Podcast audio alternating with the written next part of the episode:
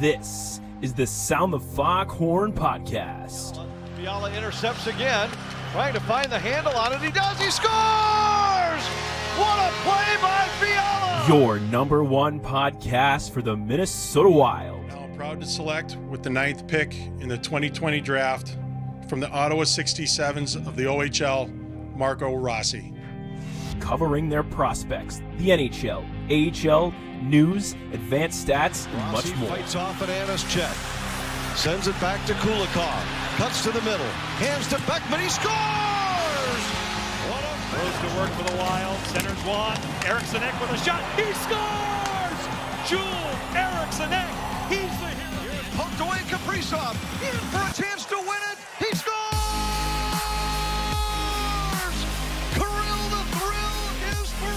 And now, here are your hosts Brett Marshall, Zeke Boyott, and Justin Bach.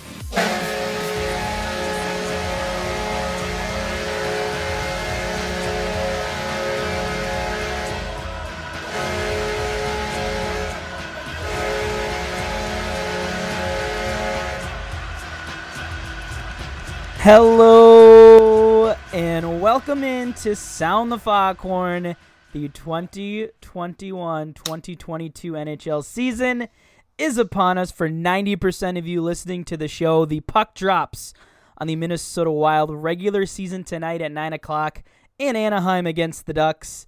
Brett Marshall here alongside Zeke Boyott and Justin Bakke to give you our full season preview. We're going to get through this as fast as we can um, but still uh, give all of our insights. So we'll see how long this show ends up being. But before we dive into all the topics that we have in our queue, let's check in with my pals because it's been a couple weeks. Justin, we'll start with you because uh, something pretty exciting uh, happened in your life since the last time uh, we chatted. Yeah, it's been a pretty busy couple weeks. Uh, first off, Miko's starting hockey soon, but the biggest news is uh, we're closing on a house in about a week and a half. So uh, we'll have a new recording space. And uh, beyond that, just pumped. I'm ready for tomorrow. I got my wild sweatshirt, t-shirt, shorts, and socks on right now. So I'm ready for this. I'm ready for the show. Are you gonna sleep in that tonight too? Just not think about it? Absolutely, Perfect. absolutely. and Zeke, how's how's it going, man? Uh, it's going good. I'm just, uh, you know, just itch, itchy season begun. I mean, like you said, there's been three days now of I keep going, okay, it's the first game tonight, and then I look and no, it's not. It's the next day. So I'm just, you know, really looking forward to that first game tomorrow. Uh, last few weeks been good. I, uh, you know, I've like 10 years behind the rest of the world, but I finally started watching Game of Thrones this week. Uh, big fan if anyone that's familiar with that. But uh, yeah, that's pretty much all I've been up to last week. And like I said, I'm just, uh, just, just pumped to be here. Uh, really excited for the season to get going here uh, tomorrow night. Yeah, it's been a uh, a pretty crazy start to the NHL season too. Um, the Lightning are going to fall to 0 2 with losses to Pittsburgh and Detroit, just like everyone predicted. Um, Buffalo is going to win their season opener against Montreal. Montreal, They're up kick five to one. So Wow. the league is Oof. is right right as you'd expect it, just the parity in full force. If I was Montreal, I wouldn't even know what to think. Like I, I saw the starting lineup for the Sabres Mhm. come out today. It's like that's a NHL roster. Like, I think the Iowa Wild could beat this team. Like it was like Casey Mittelstadt and Tage Thompson were their top two centers, and Mhm. like I think there was reports um from the guy who covers the, the Sabres the Athletic that like Rasmus Dahlin was taking like rushes at forward. like, Oh yeah. oh God! it's just a mess there in Buffalo. Uh. but And the Coyotes are getting killed as expected. yeah, that's about the only thing that's going as expected so far. So. Yep. Uh, Anaheim did beat Winnipeg last night, so we'll see if the Wild better come out Yeah. ready to go. Uh, Winnipeg did outshoot him, but uh, John Gibson seemed to be back to doing John Gibson things. But more on that later. Uh, Justin, the prospects are in full swing, and um, you know I, I imagine you've got a pretty big update for us. So we'll uh, we'll hand the floor over to you here to kind of give us an update on everything that's happening uh, with all the Minnesota Wild prospects. Yeah, I'll kind of keep it short and sweet as I can, but it's pretty hefty. Um, I mean, we all kind of know how Khusnutdinov's season's going. Guskov started off hot. It's kind of cooled down considerably. Uh, but, uh, you know, we were excited about the big names like Beckman and Rossi and Boldy, but I mean, some of these other guys that we just drafted and guys that maybe are less heard of are having a heck of a start. Um, I'll kind of start in the NCAA where Sam Hentges and Jack Peart both had a good weekend last weekend. Uh, each picked up uh, two assists each. Those were the first collegiate points for Jack Peart, who was part of our draft this past season. Um, Boston College, you know, we still have three prospects there, even though Boldy's gone. We still got Marshall Warren, McBain, and uh, Nesterenko. Uh, McBain ended up having three assists, Nesterenko one assist, and then Marshall Warren had uh, one goal, two assists this past weekend, and ended up being Hockey East Player of the Week. Pretty sweet for him. And then uh, for UConn, Vladislav Firstov, our, our other Russian stud, pretty fire start. Uh, three goals, first three games played. Just looking uh, looking quick and, and maybe one of those bottom line role guys that uh, we might forget about some people, but some a guy that you want to pay attention to. Yeah, he had a goal. I don't know. Uh, I don't know if it was one, two, or three. Where he just like burst down the right wing, right by the defender, mm-hmm. like short side top shelf. It was, it was pretty yeah. sweet. Mm-hmm. Yeah, he beat him with a speed. It was it was awesome. Um, next, the SHL, uh, Swedish Hockey League. Uh, Jesper Wallstedt, he was season's beginning. We thought he was going to end up being back up in the Wild. We're kind of like, should we put him in a different league? What should we do with him? Uh, he got, he's been getting a lot of starts because the other goalie got hurt. He came back, didn't have very good starts. I think he started two games, but now Wallstedt has started six games. In five of the six, he's allowed two goals or less and he's won his last three starts. Um, I, I, haven't done the numbers after today's game, but before today's game, he had a 1.84 goals against average and a 918 save percentage. Love Looks cool, it. calm, just really good for an 18 year old in a, a, pro pro league. Uh, what were you gonna say, Brett? I, I said we love that. Yeah, definitely. and then uh, the WHL, uh, uh, like I said, this is hefty. Uh, Carson Lambos, our first round pick from this past draft, the other first round pick other than Wallstedt. Uh, he had five points in four games played so far, looking like another possible first round steal.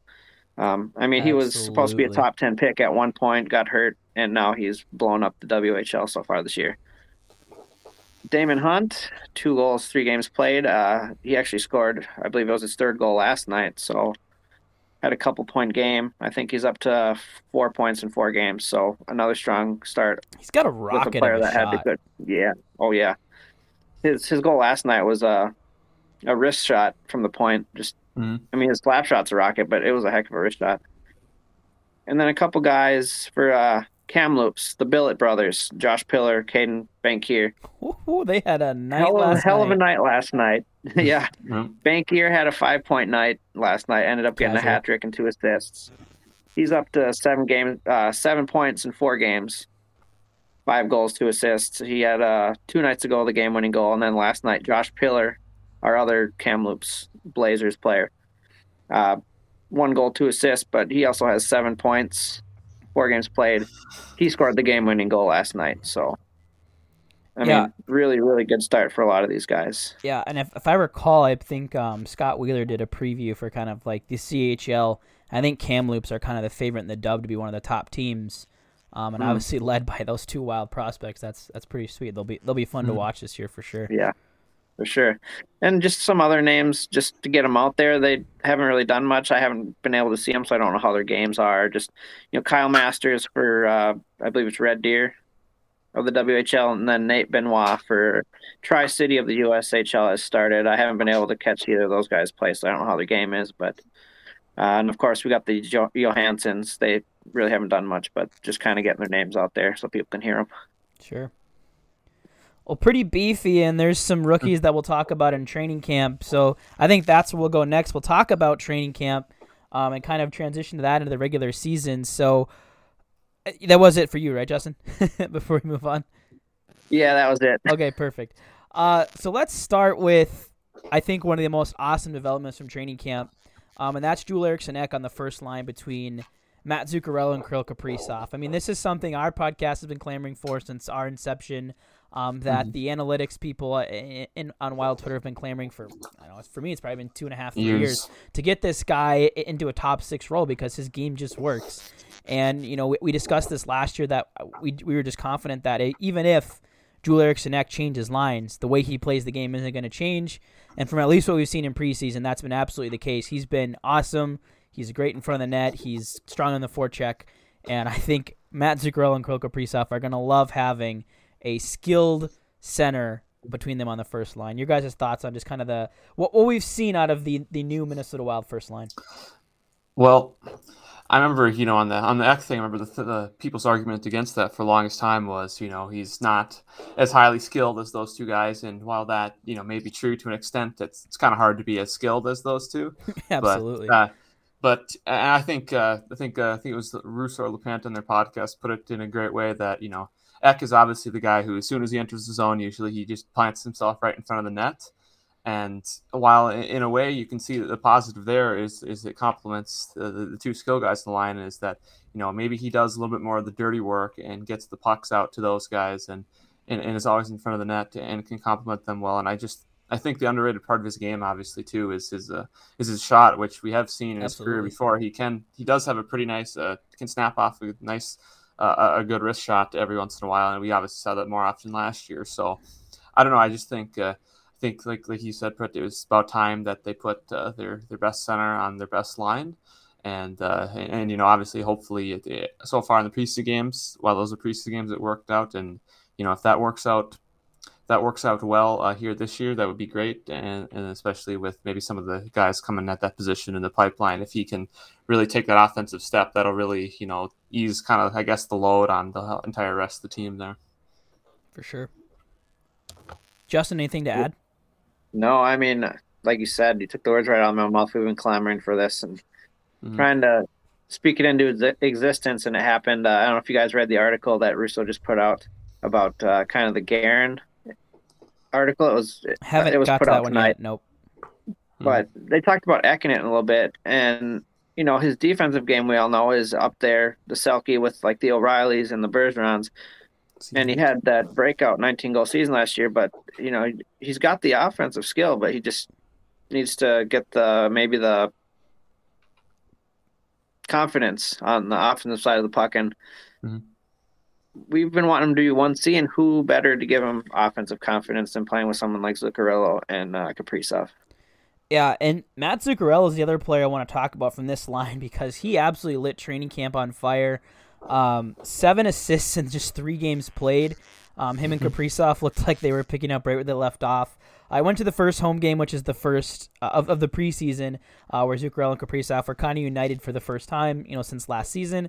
First period, I was like, they look a little bit off, and then the second period came. I was like, oh no, there they are again, and they're just threading mm-hmm. passes to each other. They they connect on this beautiful give and go uh, for the Kaprizov goal, and I would tell you, this rink was about half full and that crowd erupted when Kaprizov scored. So when he puts in his mm-hmm. first in front of the team of 18,000, the roof is going to blow off that place. I'm hoping it's opening night because uh, I will be there, but uh, fingers crossed for that. But yeah, Matt Zuccarello, I mean, uh, you know, the the first year he came in with an injury, you had the pandemic last year. I think he's just had a full off season to prepare, get in on time. He looks like he's roaring ready to go. We obviously know we have in Kaprizov. You throw Ek in that mix, and I think – uh, I think Guerin alluded to this too, but just having a line that you know they may be able to throw out against top lines too, freeing mm-hmm. up you know maybe the Fialas of the world and, and maybe even that fourth line to you know punch in goals. It's it's really exciting to have what what to me feels like a true first line for the first time mm-hmm. probably since you know the Wild were kind of in the prime years of guys like Koivu and yeah. Parise and stuff. Yeah, absolutely, totally. So let's move on to the next bit. Um, Jordan Greenway. Um, after his first preseason game, Dean Evason was not happy. Um, he was on a line, I believe it was Rossi Boldy Greenway. I want to say, or maybe it was yeah, Rossi that's, that's right. Greenway. That's one right. of those one of those combinations. Evason not happy with them. Came back, looked a little bit better in the preseason, um, but kind of a slow start for him. And he's, you know, we'll talk talk about him a little more in a segment later, but. Um, this is a big year for Greenway. Um, if, if, he wants to find a way to stay on this team, um, I don't know if it happens either way. Um, but just kind of what do you guys make of Jordan Greenway's camp? And just you know, we're kind of seeing some of the same old things. Where just maybe the hustle and the heart isn't isn't always there, which is a little bit of a concern. I mean, personally, for me, I, I think by this point, I mean, maybe he's just a player that starts slow, but for me, it's kind of concerning because we've been reminds me almost like Charlie Coyle when he was here. When you want him to do more, you want him to use his body more and be more physical and play the style you know he can play, but maybe he doesn't. I don't know if it was confidence or whatever, but it reminds me that I, I just feel like he's not going to last here past la- last here past this year. yeah, and I think I, I, think you make a good point. Is I think like Charlie Coyle, maybe he just doesn't have that you know that uh, I guess aggressive side into him. Like you know, I, I don't know whether that's attitude or just personality wise. Maybe he just doesn't. But I mean, like like you said, Justin, we saw especially that goal in Vegas Game Five last year where he plowed through the offensive zone mm-hmm. and got three rebounds and scored. Uh, you know, you wish you know he can do that because I mean, like everyone I see in the comments pointing out, he led the team in assists. Well, you know, like as he pointed out, he had one goal in like the last 30 games, and it's like if you can do that, you should score more than six goals over a full season. And I don't know, I think he was better uh, in the last few preseason games. Like I don't think he was loafing around out there. Yep. And at least, like they said, at least he seemed like he recognized that in his pre in his you know in his uh, in his interviews that he you know the consistency needs to become better for him. But I mean, I don't know. I think I think like a lot of people have said on Wild Twitter, uh, you know, over the last year now that he might be a guy that maybe you're not selling high, but that you try to, you know, maybe sell on while there's still some wonder there from another team that might, you know, see the potential there in the guy at, at 24 or 25 years old. So, uh, yeah, obviously, like you said, a huge, huge year for him, regardless of whether he's here on another team. Yeah, we'll talk more about him and some other potential players that you know could be on on the shopping uh, on the shopping market on the trade block here uh, in a little bit. But let's talk next about you know we the Wild made a lot of free agent pickups in the offseason, signed some guys off waivers. We got to see them kind of in the in, in preseason for the first time. So let's talk a little bit about kind of our our first impressions of of these different players. We, have kind of moved down the line. Um, but before we get to that, just quick to hit on Ryan Hartman's looked great um, on that on that you know that de facto Ek replacement mm-hmm. with with Foligno and Greenway. So um, I think that was always a concern if they split up that line as who's going to take that spot. I think Hartman's looked looked really solid there. Um, but but as I was mentioning this, th- th- those first impressions. So let's start with the center that is seemingly being forced into the Fiala line. That's Freddy Gaudreau, um, who and tweeted this out when I was watching him in person. I've just been really underwhelmed. Well, I mean, you know, I from watching him on TV, it doesn't seem like the guy has really hands. Like he, you know, the few times he had the puck in the offensive zone, he was bobbling it, couldn't hold on, and you know, I'm sure, I'm sure he's a fine player, but I, I keep reading in a lot of their quotes and all that, they say, "Oh, we wanted a veteran guy there." It's like he's 28 and played 110 NHL games. I don't know how you consider that a, you know, he's in a way he's played a similar amount of games to Nico Sturm and is a year or two older. So I don't, if you consider, uh, like I just yeah, I don't. I just don't see the skill. I mean, obviously it's preseason. They signed him to a two-year deal, so obviously we have to give him a chance. But yeah, I mean, I'm sure he's an NHL player. Obviously, I think, but yeah, I don't. I, I just if he's got no hands, I don't see how he can fit on that line. Like even if he was just okay offensively from what we've seen, it'd be fine, better. But he just doesn't seem like he has anything in there. I, I didn't get to catch a lot of the preseason. I was I, had some things going on like the house hunting and stuff, but mm-hmm. uh, when I did watch, I, I, mean, I didn't really notice him a whole lot, and yeah. I mean, I would watch for him, and he didn't really impress me. But I, I think with some of these guys, it might take a little few games yeah. into the season to get uh, you know some chemistry going. Maybe you know, mm-hmm. got a few guys that are on a new team, kind of got to feel each other out. I mean, we played what four preseason games was it? Four or five. I can't yeah. remember. Four yeah, or five, but I mean, I think we'll truly see some of these guys. Like you see, I don't mean to bring other guys up, but like Benn, like have a bad preseason from what I saw on Twitter, and maybe it's just going to take a little bit into the season to see what these guys can do once they're comfortable with each other and play with each other a little bit. Mm-hmm. Yeah, Zeke, you hit on a lot of the points that I was kind of thinking of. Just like it, just he seemed to fumble pucks and just like especially like you see him on the power play. It's like these guys are making great passes to him. Looks like he's surprised, and there's you know he'd fan on shots or you know a pass would come at his stick and deflect away. And you know it's just odd to me like oh like you know, we, we can't move up Nico Sturm who put up was it like 11 it, goals last year in 56 games like averaging less than 10 minutes a night. But oh no Freddy Gaudreau's the solution Zeke as you mentioned. This guy's got five goals in the regular season in 103 games just 13 assists. Like like what like it how can you just like I, like the, the logic of oh we can't move Nico Sturm there and like when he's clearly like a, a in my mind, from what I've seen, he's clearly a better player. But um, I, I think you know it, it, it wouldn't surprise me if if that kind of center on the third line is a little bit of a rotating door with it, you know it, it could be a Nick maybe it's a Nick Bjugstad maybe it's a Nico Sturm hmm. maybe it's Victor Rask um, you know it, it wouldn't maybe it's a Marco Rossi at, at some point but yeah, I just I've I've been really unimpressed, and I'm I'm really hoping that maybe it's just a chemistry thing, it's a system thing, and I'm willing to be patient with you know th- these new guys and let them kind of kind of fit in. Um, Justin, let's go to the guy you mentioned next, Jordie Benn. As you said, it was a it was a pretty roller coaster of a preseason. Looked really good at times, and then uh, that game against St. Louis when uh, Kaapo Kähkönen gave up three goals on five shots, like the first five minutes of the game. Um, Benn was a part of a lot of those goals and just looked out of position, hanging Calen Addison out to dry. Just he did not look good to me, and I think he got played himself basically. I think out of the number six role, and I think that will likely go to Merrill. I, I would assume. Yeah, I, I wasn't able to catch that game, so I can't really speak on that. But maybe there's a reason why he was used as a seventh defenseman elsewhere. Yeah. I mean, yeah, I mean, I originally, you know, I think it was surprising when we heard that they kind of seemed to pencil him as the sixth guy because Yeah. you know he's the last guy. He's the guy signed a month after everything else is done, and he thought, oh, he's going to be the, the the number seven guy. And and you know, like you said too, with all these guys, you obviously want to give him time, but uh, it's uh, it's yeah, I don't know. It, it wasn't encouraging. Uh, I guess I, nothing else to say really on that. Yeah, and let, let's go to the other two who who we kind of mentioned. They'll be on that last pairing: Dmitry Kulikov, Jon Merrill.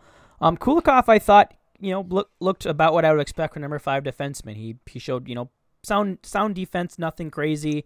Um, got some looks on the power play as well in the preseason. Mhm. Thought he looked good there. Obviously, it's not always going to play in the season, but a little more offense than kind of what I expected. But I mean, he looks like he'll be a competent uh, number five to me, and a guy that I'm excited about. And Merrill just seems like yeah, he's Yeah, an NHL defenseman. Like Yeah. not, nothing flashy, but uh, yeah. So that's kind of like I don't know. That's kind of my impressions. of Those two guys, like, yeah, they're fine. Like Well- they don't they don't blow you away, but look at the job done.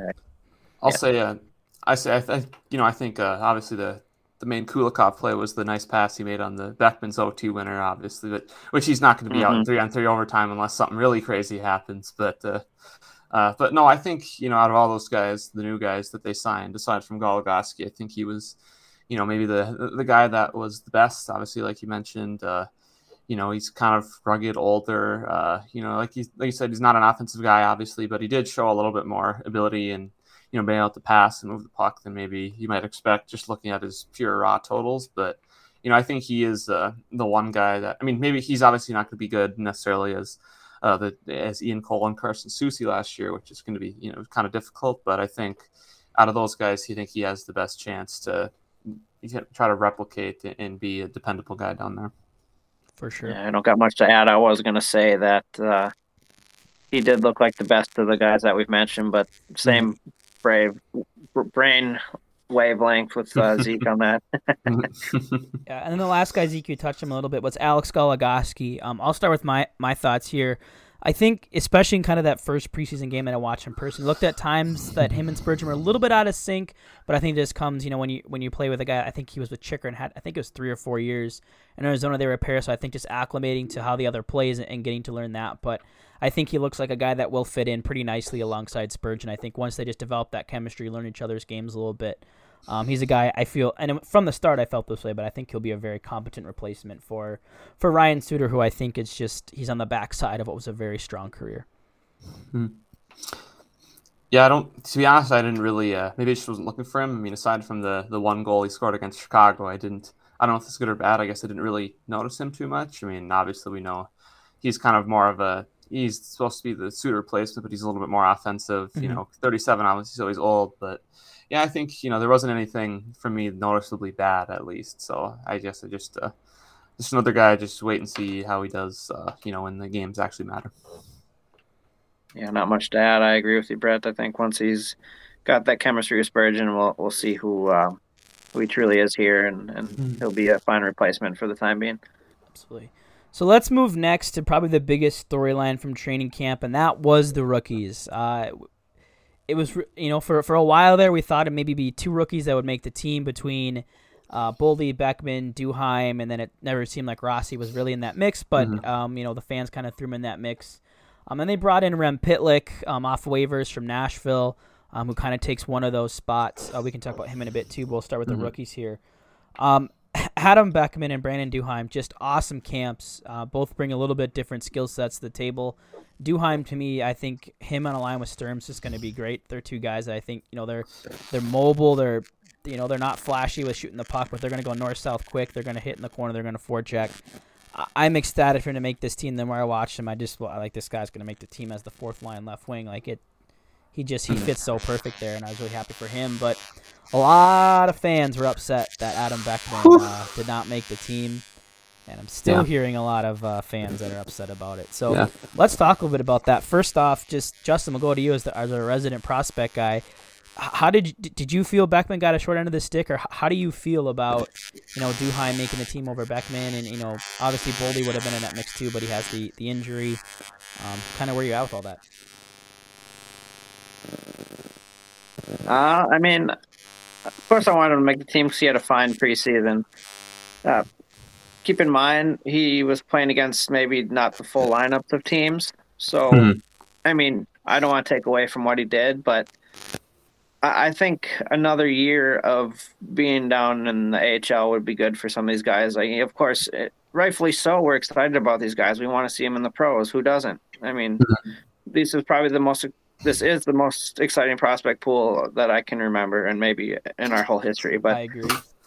You got to remember these guys are 20, 21 years old. And what do we want them playing uh, fourth line minutes or do we want them playing first line minutes and power play one minutes down in Iowa and continuing to get big minutes instead of like, say, nine to 12 minutes a night on the fourth line and maybe not getting power play time? Like, Mhm. the future is coming. These guys are absolutely going to get their chance, and we're going to need them. But I mean, I'm fine with Duhaime making the team. He's put in his time in Iowa. He had a heck of a, you know, back end of the season last year. He's put in the work this summer. He looked great in preseason, and he's going to fit in on that fourth line with Sturm. Mhm. And, and uh, a little fun fact that I don't know if people know, but Sturm and Duhaime played together at Tri City, so There you go. maybe some chemistry there. Absolutely. Yeah, so I don't know. I think you know. I think on Duhaime too. I know uh, t- nothing about his numbers suggests you know maybe more than a fourth liner, but I know Russo has been on saying saying that the team thinks he could be more than that, and saying that maybe he's a guy that his skill set. It sounds kind of weird when I heard it, but maybe fits better in the NHL. Obviously, with that speed we saw, especially. Mhm. So I think you know, like like Justin said, it's definitely interesting to see uh, when he makes his debut, probably tomorrow, what he looks like, and like, as Brett mentioned, I th- the biggest complaints from fans was obviously that you know from before this all started, they were going, "Oh, if, if they play well, if you play well, you'll make the team." And you know, I'm seeing a lot of people saying, you, you know, you're being hypocrites and, and all sorts of and stuff, and sending the wrong message. And it's like, well, I guess you can take that. Obviously, you know, you're not going to be happy when you don't make the team. But I mean, the, you know, like like you guys said, they're forgetting that uh, Duhaime was a prospect too, and he earned his way on the team, as they said they would. And, and honestly, I think, you know, I was listening to Russo's podcast, and he was saying that from what way Evason and other guys on the team were talking about Beckman, that they wanted him on the team, that they would have loved him on there, but that was probably more of a you know a front office GM decision.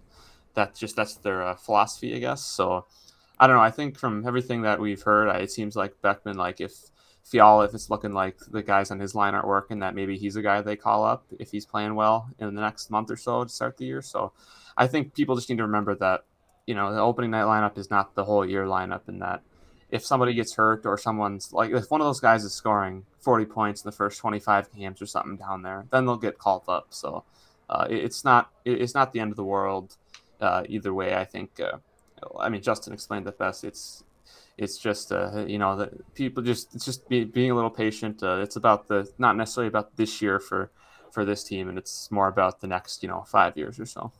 Yep, absolutely. And, and a couple of things I want to hit on. You guys hit on a lot of a lot of great points. Justin, I want to go back to something you called out as you know the, these mm. games weren't against NHL lineups, right? And, and and it's great to see guys like Beckman, like Rossi, like Addison. These guys play well against this you know Yeah. AHL ish mm-hmm. competition because that means you know they're a step above that, which which should get you excited. And the other thing I really want to call out is that you know I saw a lot of kind of hate on, Matt Boldy. Oh, he's not scoring that offense, but um, and it's something I really picked up kind of watching it in person at that preseason game is, you know, and it goes back to, you know, where analytics come in handy, but it's just like watching his, you know, guys play away from the puck and how they're playing on defense. I watched, you know, maybe it's not great that, you know, there was rushes going the other way and Boldy's on the ice, but I watched every time Boldy's in the back check. He was the first forward back in the zone.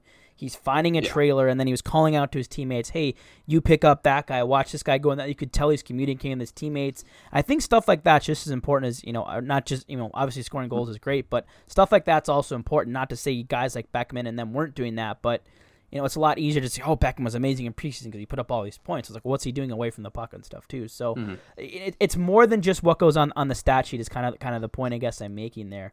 Um, but yeah, I mean, it, it's a great problem to have when you feel like there Yeah. was four other It's guys that could make the team. It, to me, it's you know, if you got injuries, you, you feel confident you have guys that can fill. You know, Victor Rask is still an NHL player. Um, Rem, Rem Pitlick is a guy that's flashed at all levels and just really hasn't got his, his licks in the NHL yet. So, like, to have this much depth, I mean, that is the Wild strength, and it will continue to be this year, especially up front, which is not a spot, you know, the Wild have had that luxury before, especially with goal scorers. We've had a lot of this, you know, third line depth in the past, but I think it's really cool to have um, a lot of this depth. And the final thing, and we'll, we'll, we'll, we'll uh, mold Greenway back in, but I was just kind of thinking this in, in my car today. I was listening to a Russo podcast and just we're talking about Jordan Greenway and just it just seems like to me his days are numbered here. I think Brandon Duhaime could fit in really well alongside Ryan Hartman and Marcus Foligno on that mm-hmm. left Yeah. wing. I think you know he I think he's 6'2", like one ninety eight. Like he's not a small player. Mm-hmm. Plays with speed, plays in the forecheck. I don't think he has any less offensive ability than Greenway does. He might even have a little bit more, and he likes to play that that grinder that you know that, that grinder style. And Yeah. you know we we talked Zeke. You mentioned earlier. We've you know the coaches talk about him as a guy they see as more than a fourth liner. So um, I, I think he could be a guy that could potentially be Greenway's replacement. And I think I think Greenway is going to be going to be shot by Guerin starting day one. I unless he's lighting the world on fire and, and that line is really clicking and he's been a big part of it. I wouldn't even be shocked if he's gone by the trade deadline. Yeah, I think I said it before, like maybe a month ago. I, I, I, I don't know. I said it somewhere on Twitter, but I think Greenway's gone before the end of the season. I mean, mm-hmm. there's there's too much coming. I mean, I, I just don't see it. As much as I, I want him to do well, I, I just I don't mm-hmm. I don't see him lasting. Well, I mean, even if he is good, they you know they wouldn't be able to probably afford him then, anyways. So at that point, because there's probably other priorities on your team then. Yeah, and, and yeah, like you mentioned, I was say sorry to interrupt you. no, I, go ahead. I, I love the. I didn't think of it, but Duhaime absolutely makes sense there because, you know, we saw how gritty he can be in, in these Mhm. games, and and he absolutely matches with those two players.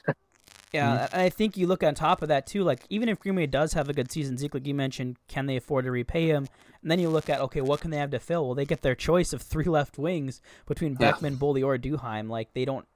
And he's kind of the odd man out. You know, it was kind of like um, you know, when the Wild made the Jason Zucker trade, they needed to to clear some spots for guys like Fiala, make sure Zuccarello's in the top six.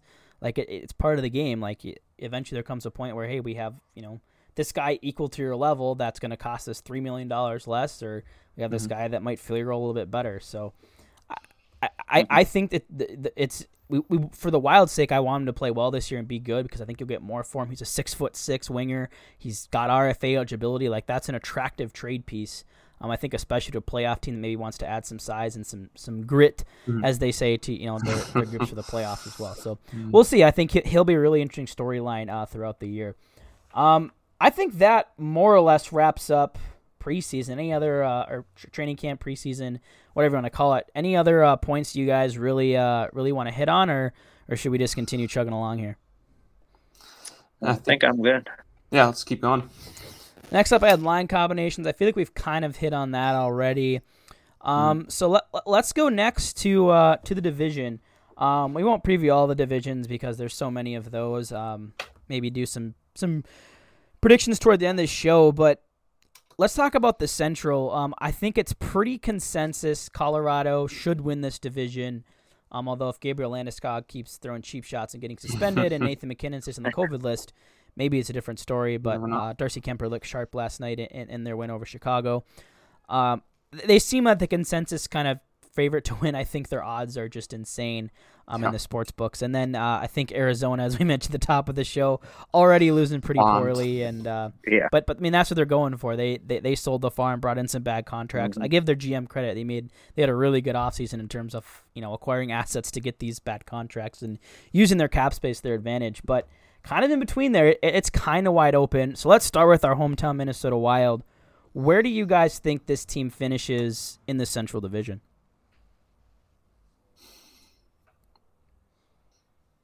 Ooh, I mean, I really think any of the teams between two through five, St. Louis, Dallas, Winnipeg, Minnesota, I I think it can be a really interchangeable, but I, I think we can honestly be better than a couple of. I'm gonna go third. I think we can be third in the division. Yeah, I, I guess hmm, I don't know. It's kind of complicated because you know, again, it's been over two like two years since we've seen any other team play another team. So yeah, and I don't know. Even I guess True. the last couple years, you know, they've talked about how these are like transition years. I guess so. My expectations just it's not that I'm not hopeful, but I guess they're a little bit lower. So I, will I'll go a spot lower, go fourth uh, in the division. I I just I guess you know thinking I think Winnipeg's better too, and I'm assuming you know I, I maybe Dallas improves you know because they were in the Cup final a year and a half ago. Uh, but yeah, so aside from that, I, I, don't. St. Louis is is mad to me, and I think uh, Chicago's better, but I also think they were you know a little overrated. But yeah, no, I think I think fourth in that first wild card spot, or, or right around there, and third is probably will end up. I'm a little more bullish. I think the Wild are the second best team in this division. Um, mm-hmm. I think you look at their. I mean, their their four group is as deep as I mean, as much as people won't admit it. Like people don't realize how deep the Wild forwards are. I mean, to have a 4th mm-hmm. line of of Bjugstad, Sturm, Duhaime, that's probably a, a, solid third line. And most other teams in the league in the Wild mm-hmm. have that luxury as their fourth line. They they have guys they can kind of play up and down the lineup. As we talked about top of the show, they've got mm-hmm. a bona fide top line finally. Um, Kevin Fiala is going to be a man on a mission this year. Um, Cam Talbot, if he can be as he was last year. I mean, really, the only concern for me mm-hmm. that I'm really a little bit worried about is one kind of the third pair. Um, just just what do we get out of of Kulikov and either you know is, is it Jamie Be- or Jordie Benn? Is it Jon Merrill? is it Calen Addison maybe yeah. at some point? Like, just yeah. what does that look like? I think one thing that I'm really watching for is, you know, we saw the uh, the, the Cole Soucy pair. I think most nights getting about 15 minutes a night ice time. I highly doubt um, the third yeah. pair is, is, getting north of 12 this year. I think we'll see a mm. lot more out of the top four this year, which I don't think is necessarily a bad thing. Um, those are all guys that can handle those minutes, but that's really only concern for me. And then I, I mentioned this on Twitter. Giles Farrell um, had a tweet about you know asking what, what's your biggest concern for the Wild this year, and I, I my answer was, and it kind of builds off that was an injury to a top four defenseman. Uh, yeah. Because I, I just don't think you know a, a mm-hmm. Kulikov, Merrill, or Benn's a, a plug and play into that top four. Calen Addison, I think, still has a lot of kinks to work out in the game defensively. Um, so you know, does he fill in that role admirably or not? H- hard to say this during the season. So I think as long as they can stay relatively healthy, especially on the blue line, I think I think they can be you know mm-hmm. for sure a top three team in this division. But I think without a doubt, I think uh, the takeaway here is we're all believe they're for sure a playoff team. Um, yeah, unless yeah, like like you said, I mean, you know, the defense. We remember how they looked in Vegas in Game Seven when they were out birdieing. So yeah you don't want to imagine a full 60 something games. And I think the only other thing for me that's maybe a little bit concerning is I know their goaltending was solid last year, but you know Cam Talbot is 34, so you know yeah. I mean I don't think he's just going to fall off a cliff, but I think you know sometimes when guys goalies get to the age, so there's some of them will you know maybe just kind of flip either good or bad, uh, just out of nowhere. So I guess that's a little bit uncertain, uh, and maybe you'd hope that uh, Kaapo Kähkönen can just continue to grow obviously, so that just don't start two, him against two. St. Louis and we'll be fine. Yeah, don't yeah, yeah don't don't make him sit in there for nine goals all night and just get slaughtered. Uh, but yeah, no, I, I, I agree. I think uh, uh, yeah, no, it's it's definitely a, playoff team, and I, I don't know for whatever reason I even though their center depth is not horrible, I, for some reason I always go, how is the team with Freddy Gaudreau and Victor Rask in the top nine at center, and last year as the top center gonna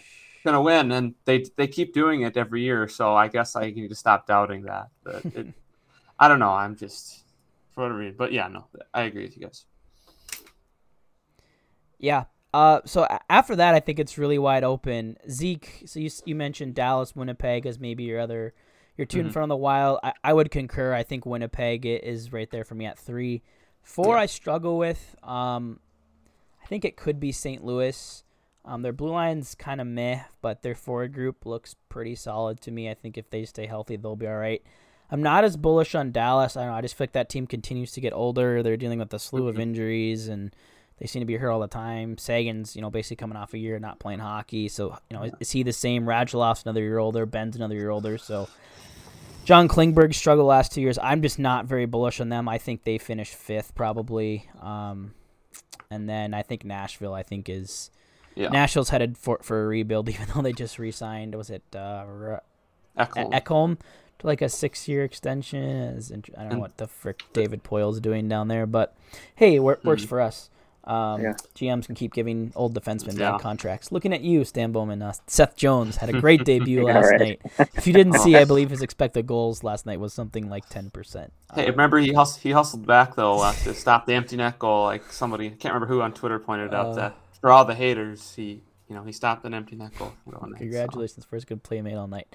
And then uh, that would yeah, so Nashville seven, and then uh, Arizona eight. Justin, any? Oof, God. So how, how do you feel kind of about the rest of the muck? Um, kind of there in the middle. Yeah, it's hard for me to say, but obviously Colorado won. I mean, I had St. Louis two, Minnesota three, Winnipeg four, Dallas five, Chicago, Nashville, Arizona, all fighting for the bottom. I think Arizona ultimately takes the bottom, but the muck is, and it's hard to unmuck the muck, but that's kind of where where I, I sit at the moment.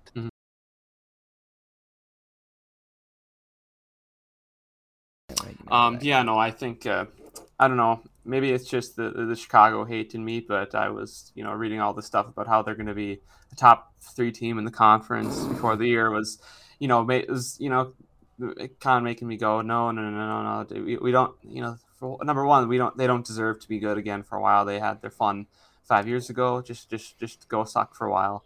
But uh, yeah, no, I, I think you know because again, Toews and Kane are still good, but I mean, Toews hasn't played for a year.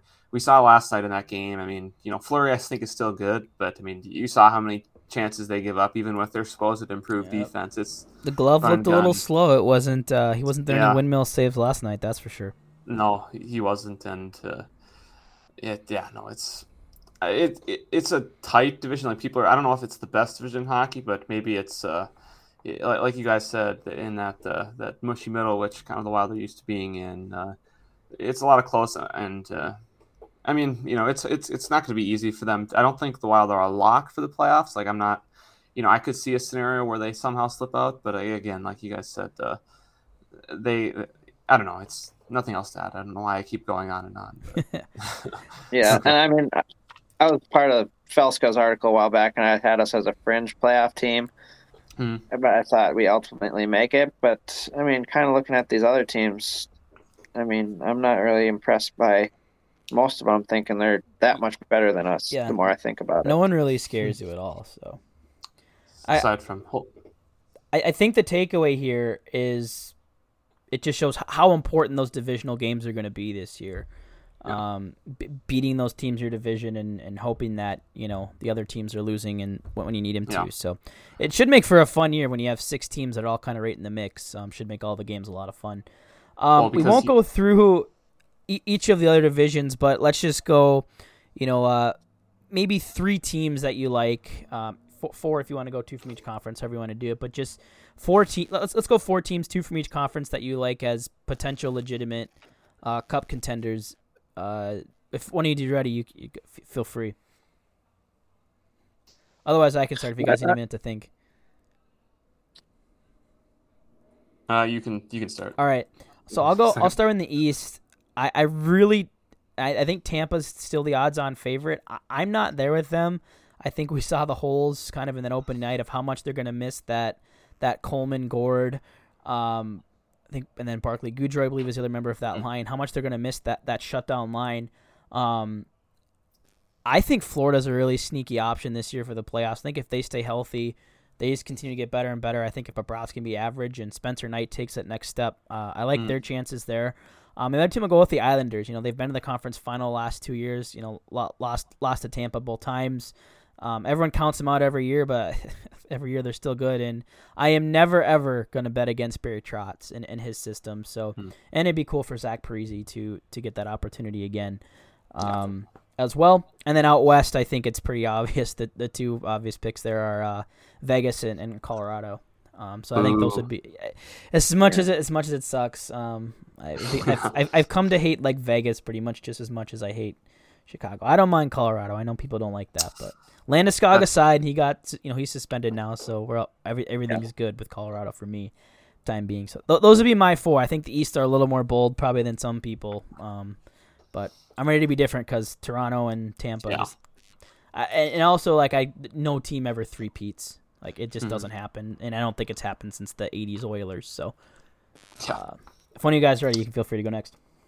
Well, I don't know. I think I think it's kind of hard because I feel like in the East, to me, there's not one that just you know jumps out right away. Sure. Like with Colorado, that uh, seems like more of them are close together. I mean, you know, like you said, uh, you you mentioned Florida. I think they're obviously a good team with you know just how good they looked last year. But you know, I just uh, I guess I'm a little little wary of Bobrovsky at 10 million in net as maybe a backup slash one B. So I get and a rookie in net as good as he might be. I guess uh, so. That's a little uncertainty for me. But for me in the East, I think it's the Islanders.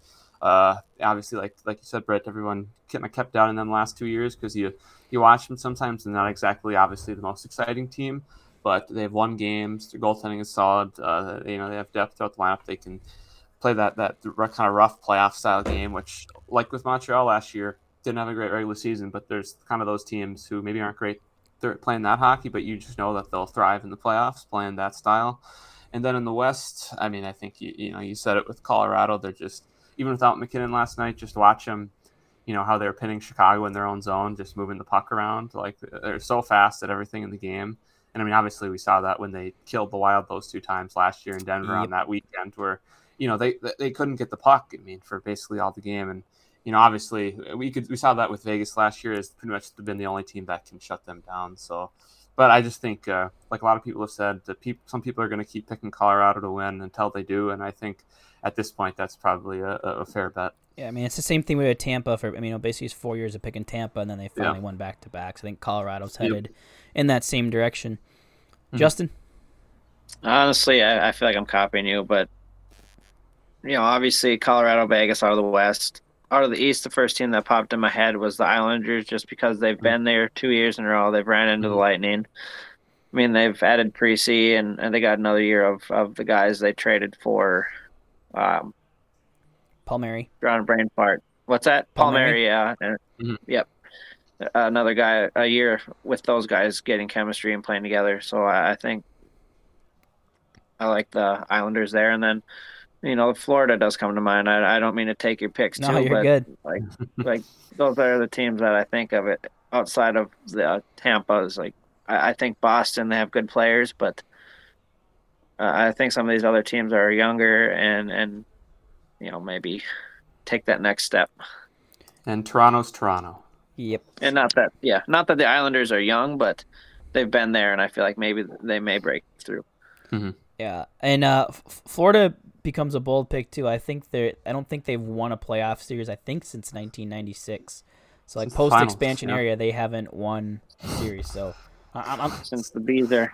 I think they break the trend this year. They buck the trend, and also I'm just just thinking like it an Islanders Avalanche series would be fascinating from from a stylistic play. You'd have kind of the run and gun transition mm-hmm. offense of mm-hmm. Of the Avalanche against just the suffocating shutdown defense of Barry Trotz's style. Could, could be make for a really interesting series. See what kind of prevails there. Yeah. All right, so we got that out of the way. Let's continue uh, chugging along here. A couple more things to get to. Uh, the next thing I want to talk about here is Dean Evason. Um, last year of his contract, no extension in place as of now. Um, I don't want to spend too much time on this, but just like from your guys' gut feeling, do you think that Dean Evason will slash should um, get an extension? Um, after reading, I don't want to give it away too much, but we'll we'll just say I, I think it's going to happen. Yeah, I don't know. I think I think you're probably right. I don't know if it'll be very long. Maybe another probably two years. I guess I don't know. I guess my only doubt. I guess again, it maybe depends on how the season starts. Like if they start out the first half and they're you know, outside of a playoff spot and underperforming, then, you know, like always in NHL, you know, the coach could kind of get the blame for that. And it's for me, there's still kind of a wonder if he's like a stopgap maybe for tell, you know, because he was there before too.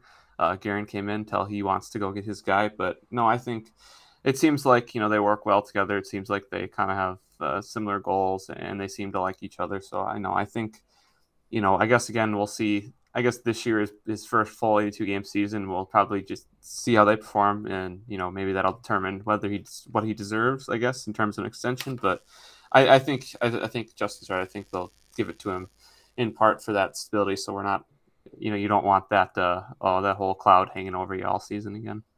Yeah, I'll, I'll kind of add. I know okay. I only sorry, to Brett. No, I'm you're so good. sorry. But I, I talk plenty. I, I didn't really go into mine. I just said I think he will. I, I just think he's even though we've had some roster spot moves where like scratching our head, like get this person off this line, get this move this person around. Mm-hmm. Uh, I feel like he's done well with what he's been given at this point, and maybe see what he can do with uh, some better, you know, players in the roster at some point here. Yeah, I, I'm I'm right there with you guys. I think what he's done with what he's been given so far has been really good. Um, I don't think anyone expected the Wild to be a team that was on pace for 100 some points last year. Mm-hmm. Um, you know, you look at the projections last year, and it was like, okay, Vegas, Colorado, clear one two, and then it was kind of like Minnesota, St. Louis, like three four, and it ended up being yeah. you know Minnesota, Vegas, Colorado is kind of the top three, and then kind of St. Louis, kind of this distant fourth. Um, and, and I think a, a big chunk of that goes to Evason for just kind of you know the system he put together. We we've seen this wild team. You know they're not as much cons- you know they're not as conservative defensively. Mm-hmm. He's letting you know guys like Fiala and Kaprizov kind of open up things offensively. We've seen this team attack on transition much more than they have in the past, and and I really like all that because I really think I've said this in this podcast a bunch of times. I really think this is becoming a game where you have to be a good skating team. You have to be able to play in transition, and I think Evason understands that, and that's how he's coaching these guys, and I'm really excited. So yeah, Zeke, I think a, a two to you know a two or three year extension make a lot of sense. Kind of carry him through this buyout situation, see where they're at if he continues to build this team well. Um, or do you bring in a fresh face for you know and, and, and go all in? Maybe Barry Trotz becomes available or, or something like that. But um, yeah. So uh, moving on from that, so we're all in agreement there. We think Dean Evason gets extended. Um, do you guys think it's done before the end of the season or after the season? I think it'll be before the end of the season. I don't think they're in a hurry to do it quite yet. I mean, they don't have to be, right. but uh, I mean, you don't want to hang it over your head. But at the same time, mm-hmm. if if they're in agreement that they want each other and that it'll get done and just focus on the season then uh, at some point it will when it's right for sure great all right i'm with you guys there before the season all right um we'll go one more segment here uh, before we take a little a little pause um, on our end um, let's talk about we, we talked a little bit about you know Boldy, Beckman, Addison, Rossi, all those guys. Do you think any of those guys get what I'm going to call is kind of a fair shot. So I'm going to call a fair shot basically more than kind of that that 10 game sample. Do you do you yeah. see one of these you know guys that didn't make the roster out of camp, um, you know, kind of really you know getting in that call up and the Wild basically saying, ah, we, we, there's no way we can send this guy back down. Uh, this is going to be kind of vague, but I think it's really going to depend on uh, some of these guys' performance. I think it's going to depend on injuries mm-hmm. I think they want these guys getting big minutes in Iowa, even though you know we want some of them up here now. I think the big if they're going to get big minutes, I think they'll get the chance up here. Yeah, I guess uh, for me, I think obviously since Boldy's hurt, he's obviously going to start down there anyways. Now, I mean, you know, like we talked about with Beckman, he had the the great performance in camp, and seemed they all seem to like him in the room and as a guy. So I think if there's a call up for the role on that third line with Fiala, I think he's maybe potentially the first guy to get that call uh, possibly here in the first few months. But I also think, like you guys kind of mentioned earlier, with third defensive pair, if you know one of those guys is really struggling and Addison's having a good season, I think you know he could instead of going out outside of the organization to find someone, I think you know he might, you know he probably I think honestly might have the best chance to play the most games in the NHL this year, just just because of the position that they play. But yeah, no, I, I think. Uh, I, I, like Justin said, I think that's a really good point with injuries and also obviously performance of some of the fringe guys in the NHL, uh, whether they think they need it or not. But yeah, no, I, I, like you said, I think it's fine. I know there's controversy about Rossi and them, you know, holding him out because of the contract thing, and some people saying that's maybe unfair. But you know, at the same time, like others have said, would you rather, you know, if he plays this year and he's great, would you rather be able to keep one or two of them or keep all three of them in right. three or four years? So, I, you know, again, I think he'll probably definitely play if he plays well in the NHL this year. But no, I think I, I think the most of them will, will, all play at least a game or two. I would say. Yeah, I, I think for me, what it really comes down to, I think if I had to pick a guy that I think gets a good look, um, I, I would say it's Beckman. For me, it still would have been Boldy prior to the injury, mm-hmm. but mm-hmm. it's just hard, you know, even with yeah. an ankle injury, you know, how long does it take him to kind of find that form again? Obviously, you're going to have, you know, the, the recovery period, the surgery if he goes that route. Then you're going to want that conditioning stint, get back on the swing of things, and so I, I think Beckman would be the guy I would look towards as the guy that could really get that fair chance, and I think it could happen quick. I mean, if, if we see that third line, that that Fiala Gaudreau slash, you know, and then the Rask slash Pitlick mm-hmm. line, if that really starts to sputter, Um, I wouldn't be surprised if they say, hey, you know, we, we got to get Kevin some help. This isn't working. Um, Yeah. if, if Beckman slots into that line, it, it- it obviously creates a problem up front because then you're going to have to have 14 forwards in the roster. Um, you know, so does that mean you you know d- does that mean you know Rem Pitlick gets put on waivers? Is is you know do you try to is that what forces maybe you know a, a Jordan Greenway trade or do you do you put Victor Rask on waivers? Do you roll with six defensemen and you know maybe you put Jamie Benn on waivers? So what, whatever that ends up being, I think that that's what complicates it a little bit. But Mhm. um, and personally, from what I've seen in camp, I just I'm not I'm not sold on that line figuring it out and you know unlocking Kevin Fiala. He, he's too skilled to play with those guys. But I, I do want to see what Pitlick can bring to that line because I think um, you know he has a history of producing offense and you know being put with a guy like Fiala. Maybe that's the spark they need. And just Gaudreau just has to you know kind of be what Rask was to to Zuccarello and Kaprizov and just you know be a guy that just you know is there. Um, okay. Anything else to add uh, there? Uh, no, I mean aside from you know on, on the Pitlick thing, just real quick, I think you know obviously there were people, there were some kind of you know wonders why are they taking him and blocking another young player, and it's well, I think a point from there is you know he's maybe going to be the kind of player they need to find the next few years, who is you know the cheap they can get for free that you know. Hey, maybe there's some untapped upside and ends up being a really good player for you at a decent price. But you know, like Brett just said, if he's not good, they can just send him down through waivers and down to the minors. Like it's not, it, it's pretty low risk. So All right, moving on here. Next up, um, you know, last year the Wild did not have you know too many players that were going to become free agents. Both of you know they had a couple restricted free agents, but not a lot on the UFA side. This year it's going to be a little bit different. Um, quite a few pending free agents um, this offseason. Let's start with the restricted free agents. The Wild will have four of them. Um, you know, notably Kevin Fiala, who was just given kind of a one-year bridge deal, and then we'll have his last year of uh, RFA. Rem Pitlick, as we talked about a little bit already. Jordan Greenway, who I think we can kind of gloss over. I think we've covered him enough, and then Kaapo Kähkönen as well. Um, so let, let's start with Fiala because I think aside from Greenway, he's the other really big question mark for what does the future look like for Kevin Fiala. It's I don't know. It's tough because you know I think most of the fan base, you know, we just. I mean, obviously, the year before Kaprizov came here, it was kind of a similar thing where you know he was the he was the guy. He, the, all the buzz was around him. You know, after that trade uh, that they made uh, to get him for for Granlund in Nashville, uh, you know, his finally rebounding that first full year and being really good, and also having a really solid performance this year, showing his speed and goal scoring ability. I think, you know, myself included, uh, you know, you just look at a guy who is pretty seems like money in the bank for 25 30 goals every year yeah aside from maybe his other i guess warts in his game. But i mean obviously as we've discussed here before the, the team maybe doesn't seem to be as big of a fan as him. And i mean like like we all know uh, Dean Evason coached him in milwaukee when he was a kid. He obviously drives him nuts as a player.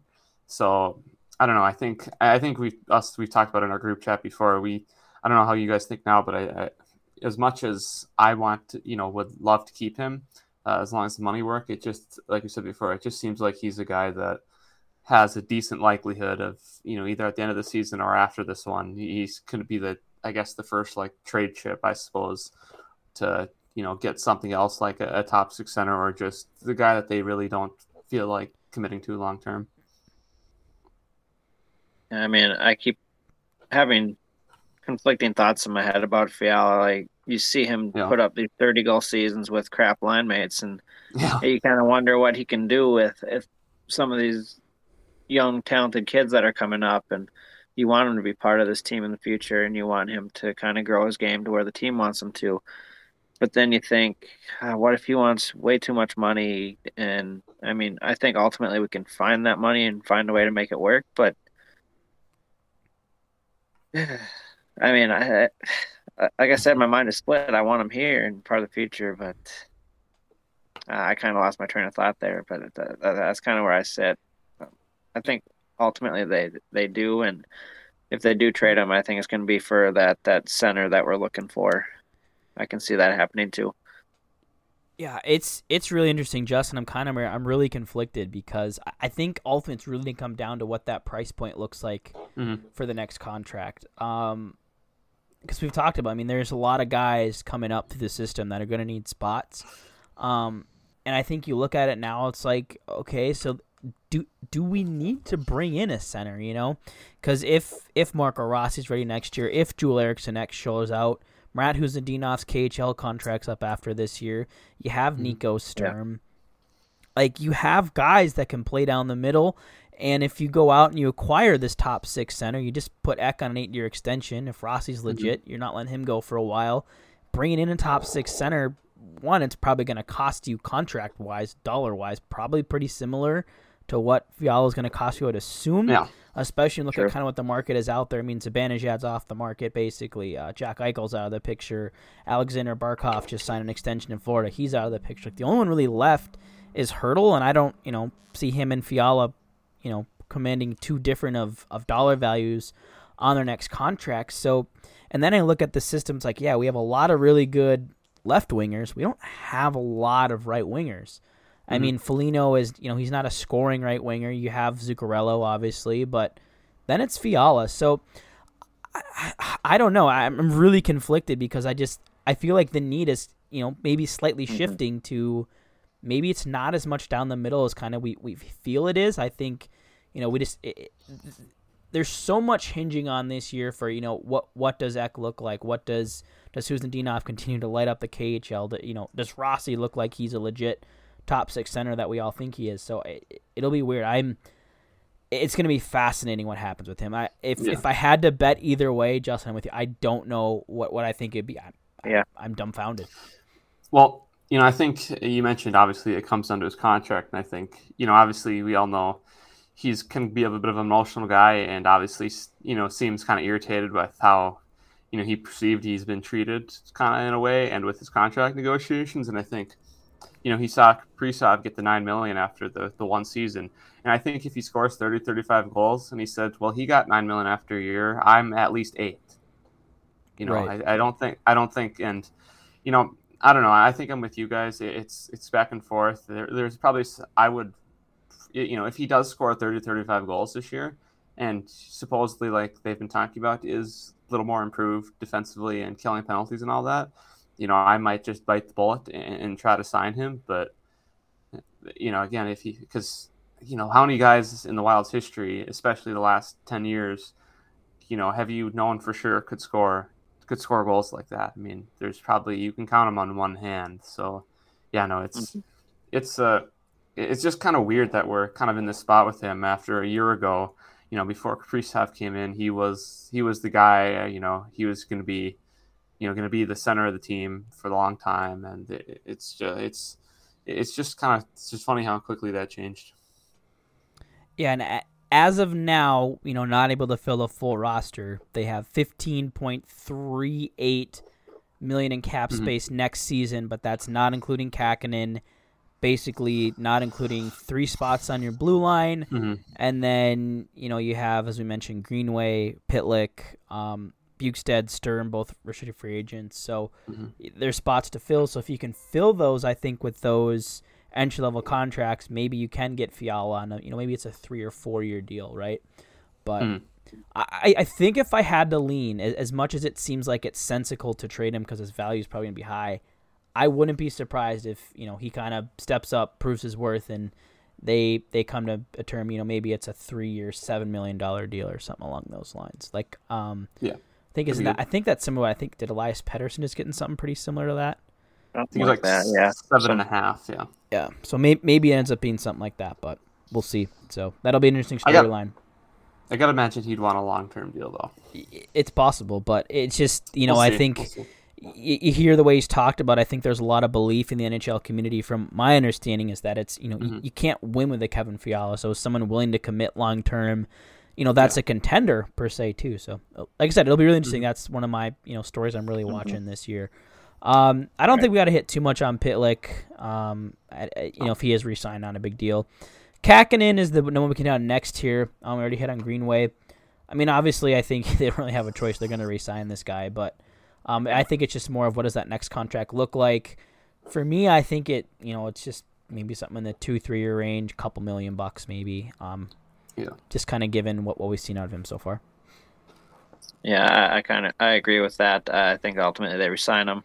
We're gonna have Talbot for one more year at least, uh, after this year unless we resign him too longer.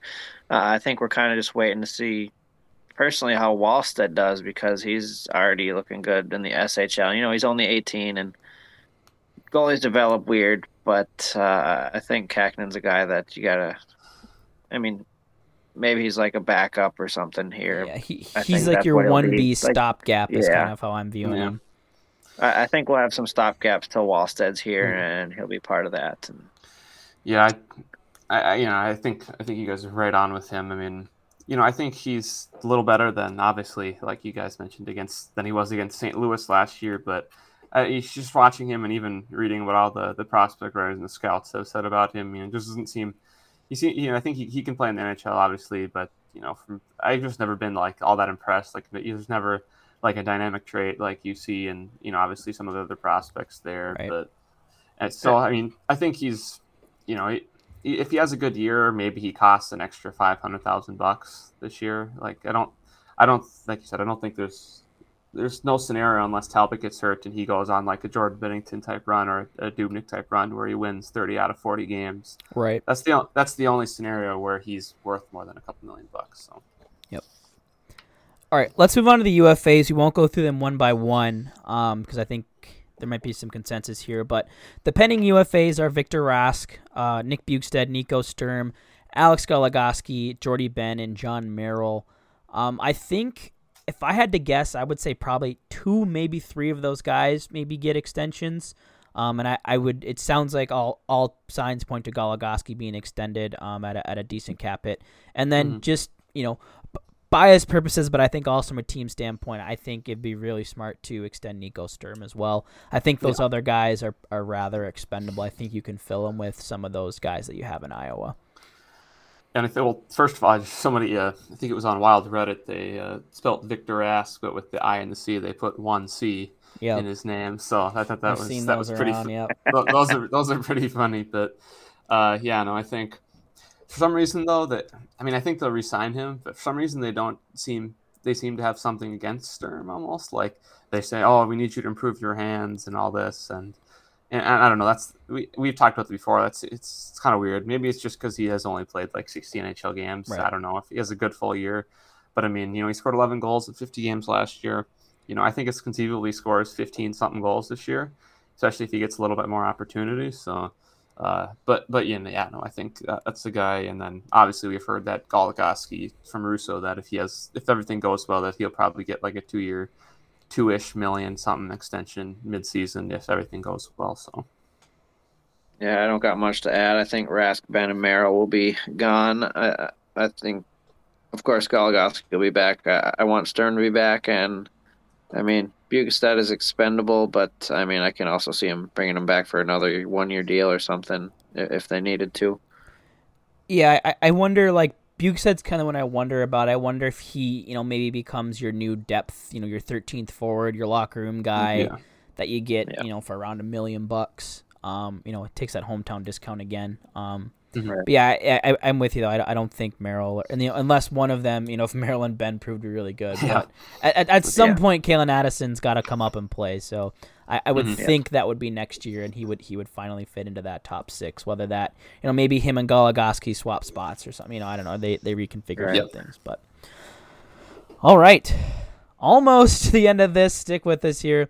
Uh, we're gonna get to some listener questions here. Let me just pull them up. We got a lot, um, so I don't think we'll get to all of them, but we can m- maybe bookmark some for next week um, if they're still relevant at that time. So let me flip over here and pull up some of these questions. Let's start with some of the. Did I write any of these down? Of course I didn't.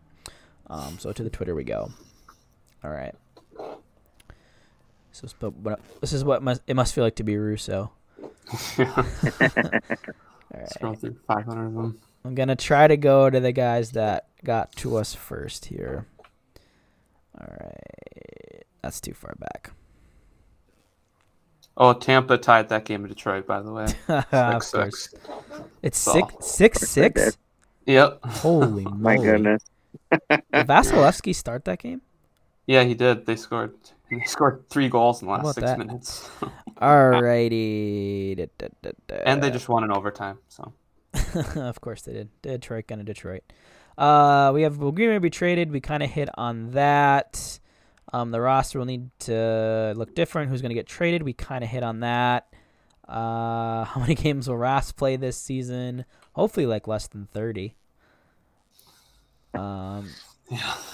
how do you guys feel the defense will be different? I think we kind of hit on that with you know kind of talking about how the, the top four will probably see more ice time. We actually hit on a lot of these. Uh, what prospects can you see playing NHL games here? We kind of hit on that. When will Rask be gone? Greenway traded. We that. We, we did a good job hitting all these as we went here. Yeah, we Uh, did. all right, here, here's a good one. Uh, this one is from uh, at just the radio guy Zeke Furman. Zeke, you got a fellow Zeke here. Um, he asked, "How many All Stars do you think the Wild should have at the break? How many will they have?" Well, I think you can have. Can you have? I think the max is like two or three. Yeah. If you get you get so, and I mean obviously, you know, there's obviously there's the one that's Kaprizov. Is he if yeah, he's he if seems he's as like good he'd as he basically is, be a shoe in. And then you'd have to have somebody else like a defenseman beat out. You know, they're not going to beat out a Makar or somebody else. So Right. I, I, I think one is a good bet. I'm gonna go with two. Uh, it might be pushing my luck, but I think Fiala and then Kaprizov could be all stars. Yeah. Uh, I mean, of course, you want to see a guy like Dumba or Spurgeon, but I, I- like you said, I don't think they'll beat out some of these def- other defensemen that are in the West. Yeah, we'll see. I, I- I think Kaprizov is for sure. Like, I mean, every team I think is guaranteed one. I want Yeah. at least. So Mhm. there's that. Um, we have you know we have eight teams now too, so that further limits it. Before it was just the seven teams. Um, uh, yeah, I, I could see there being two. You know, is it you know it may, maybe it's a Fiala, maybe it's an you know maybe it's Ek if he really fits. You know, Yeah. Zuccarello, as I mentioned top of the show, looked really good. In, Mhm. in, in, in preseason, um, so if you know him and Kaprizov continue to light it up, he could be an option. Um, you know, maybe Jared Spurgeon finally gets some recognition. You know, if, if Dumba starts to, you know, score at, you know, his 30 goal pace again. So there's some opportunity. I think, you know, you look at outside of Connor Hellebuyck, I mean, Marc Andre Fleury has the name recognition, but, you know, maybe Cam Talbot sneaks in there too. Dubnyk snuck in a couple times um, as the goaltender. So, I mean, I think there could be a couple options there for them to hit. A couple of those. Um, we hit on that. So we can kind of touch on this one a little bit more. This is from uh, Hal. I hope I'm saying his last name. Beauvais. Um, he's he says he'd love to hear our thoughts on the many Minnesota Wild fans discussed about Rossi and Beckman starting in Iowa. And then he kind of like builds on it. Is the disgust justified, jackassery, or somewhere in the middle, and why? I Uh, will go somewhere down the middle. I'm sorry, I, I, I kind of touched on this earlier, but I, I say the middle because rightfully so. We're pumped about these prospects that look frickin' look freaking amazing. Look like the best prospect pool we've ever had, like I said earlier. But Mhm. also, I can see the other side where you want to see these guys get big first line minutes, big power play one minutes, continue to develop chemistry together in Iowa because they're going to be together in Minnesota someday. So, I mean, yeah, we want them up here, but developing them down there for a year, maybe at age 20, 21, isn't going to kill anyone. It maybe make the future better. Exactly, and I, I I tweeted this out too. Um, someone tweeted out last night. Cole Perfetti uh, for the Winnipeg Jets played like seven minutes of ice, got like seven minutes of ice time, and I said this is exactly why you know, and I listed the four wild prospects: your Addisons, Boldies, Beckmans, whatever. It's why playing in the AHL is good. I would much rather have a young, talented, offense first player, especially like a Beckman, down in mm-hmm. Iowa playing 18, 19 minutes a night on the first power play with good line mates, getting all the ice mm-hmm. time, getting the reps, than playing, you know, six to seven minutes of five on five, you know, against fourth lines and maybe, you know, coming in for 30 to 40 seconds on the second power play unit. Like, which one of those is better for development? I, it's obviously the AHL. Um, and if you dominate down there, all you're doing is you're building your confidence. You're giving them options. Like, to, to me, make them need to call you up. Like, prove that the preseason wasn't just a hot stretch of five games. Like, prove that, yeah, you need to be up here. Um, I, I don't see it as a bad thing at all. So, but I, I would agree. Like, it's, is it frustrating to not see these guys? Yeah, because like Justin said, prospects are exciting. We want the fresh new toy, but I think patience is key. And if there's anything we've learned about Bill Guerin and Judd Brackett, is these guys know what the hell they're doing. And again, trust the process, people. Trust the process. Yep. Zeke, anything to add, or do we kind of hit it all for you? No, you got it. All right, then we'll give you we'll, we'll we'll have you lead this question next. This one from uh, definitely not David, um, at Southside uh, Runder Runder. I don't know. Um, who will be the biggest surprise and who will be the biggest di- eh, biggest disappointment? Hmm. I mean, it's kind of hard. I'm trying to think. Biggest surprise. Um. Whew. Man, I don't. I don't know if it's. I don't know. I don't. I mean, obviously we saw how Ek, how good he was last year, but I don't know if this is this necessarily he'd be surprised. But I think he's a guy, obviously, in that top line. I mean, he could. I think it's conceivable he builds on his offense and could score like you know another 25 goals, maybe in the 50s in points. And I think, you know, even off of last year, I think eh, you know just coming off the top of my head, maybe that's not a huge surprise, but I just think even you know after this last year, there's still a little bit of you know I'm not 100 percent sure exactly what he is. So I think you know for me, I think he could you know burst out even more and score even more than he, he did last year, and it could be a bit surprising. And as for biggest disappointment, I mean, I guess I don't know. I think you know maybe it's through part of it is in no fault of his own, but I just you know I'm like like you guys have said, I'm concerned with Fiala on his line if he's playing with Rask and Gaudreau, and obviously we saw him score last year even with not optimal line mates, so you know he will score his own fair share of goals. But just off the top of my head, I just uh, I think if he's plays if he just isn't getting getting a lot of help with his teammates, I think you know he might not uh, have maybe the kind of season that we all expect and know that he can. Justin, any anything different or any who, you know, do you have a uh, players that fit the the biggest disappointment or biggest uh, biggest surprise? I I mean, biggest disappointment in my mind always goes straight to Jordan Greenway. Yeah. I- I don't know why it just does. I feel like we keep wanting more from him, and and maybe we get it for short stretches, and then it kind of fades and comes back and fades, and just maybe just disappears for thirty games or something. It's or maybe it's just what we're used to, but I, I just think he's he's in that position for me. As term as as far as the other way, I'm gonna go with Brandon Duhaime. I mean, he's gonna come in and he's got maybe some chemistry with Sturm from playing in the USHL together, and maybe a little bit in Iowa. Maybe maybe comes in and maybe like you mentioned earlier joins Hartman and Foligno at some point. Uh, I just think we could see him make a big impact with his uh, opportunity here. For sure. Disappointment, I'd say we're aligned there. Surprise, I'm gonna go Matt Zuccarello. Um, I think we'll really start to see the Zuccarello we kind of thought we were getting from the start. He's healthy, the chemistry's there, they have a good center. Um, you know, he might push 50 assists this this season if if everything Mhm. goes well. I think with guys like Kaprizov and Ek, who uh, I have a prediction about Ek uh, for the last segment of the show that we'll get to uh, in, in a little bit. But I think Matt Zuccarello could surprise us in a really good way and really show off his playmaking ability, kind of with two good players um, Mhm. like that. Uh, let's do one more here.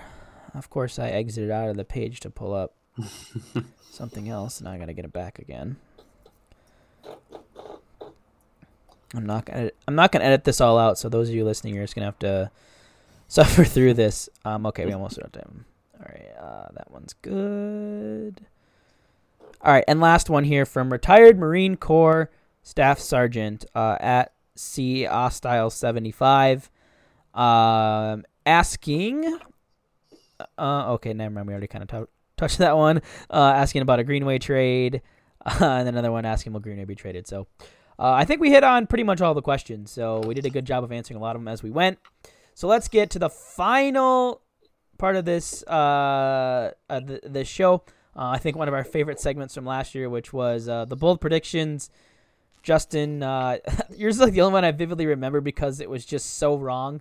I mean, we kept hitting on it. It was you know the Wild Power Play being top five, and obviously it just shit the bed out of the gate. Yeah, it did. Um, but um, let's go with two each. Is that is that good for bold predictions? Okay. Yeah, All right, I'm good Um, with that. Justin, we'll give you a chance for redemption if you want to start us off here. Yeah, Dan, you already brought up what I was gonna. I was gonna say this is it. I was actually talking about this year. I was Oh, gonna go. go. with that. Are I'm you gonna doubling? do it again. Are you doubling down? I'm doing it to myself. I'm doubling down. Oh, I'm hell putting yeah. down my hand. Hell yeah! I'm gonna do. I'm gonna do top five power play, and, and then my second one, I'm gonna say we're gonna have two 40 goal, 80 point players. Who are they? Fiala and Kaprizov. Okay. Zeke, we'll go to you next, man. Uh, first one, uh, Jared Spurgeon is going to score at least 15 goals and 55 points this year, being on the number one power play unit. Which, Okay, okay. according to your prediction, it, it shouldn't. With what we saw in the preseason, it should be much better. And if he's on it, I, I mean, he scored the ability to showed the ability to score double-digit goals before, so that's what I'm going to say. All right, my first one. Let's see. I'm, I'm trying to think like between my two, which one's bolder? Because I'm gonna do that one second. I think I'll save this one. So I'm gonna go with this one. It's kind of a, a little bit of a two and one.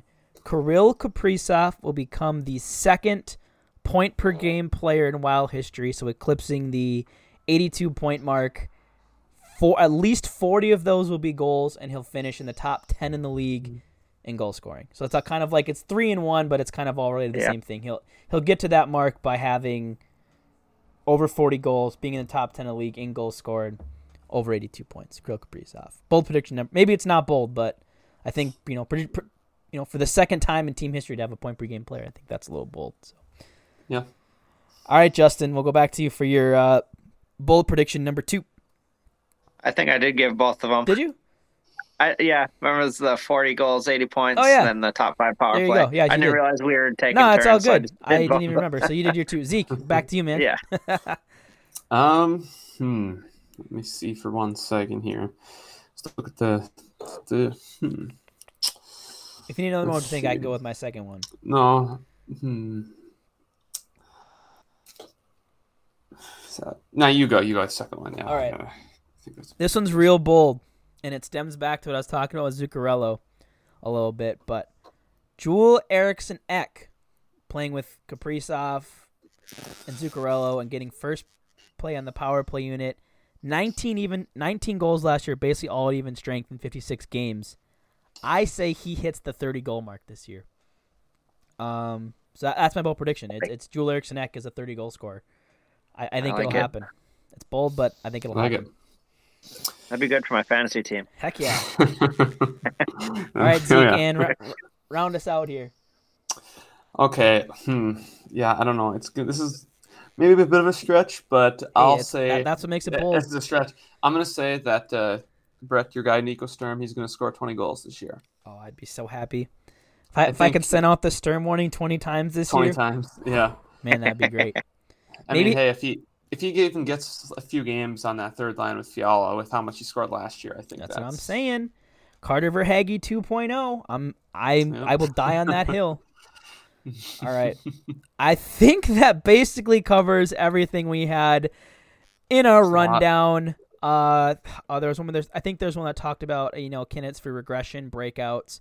I think that that could be you know most We that. disappointing everything. So Yeah. that basically covered a whole list. So last segment, as always, final thoughts as we head into the season opener tomorrow night, which could be today by the time you're listening. It probably will be for most of you because you're not Mhm. psychopaths. Listen to this at midnight when it'll drop.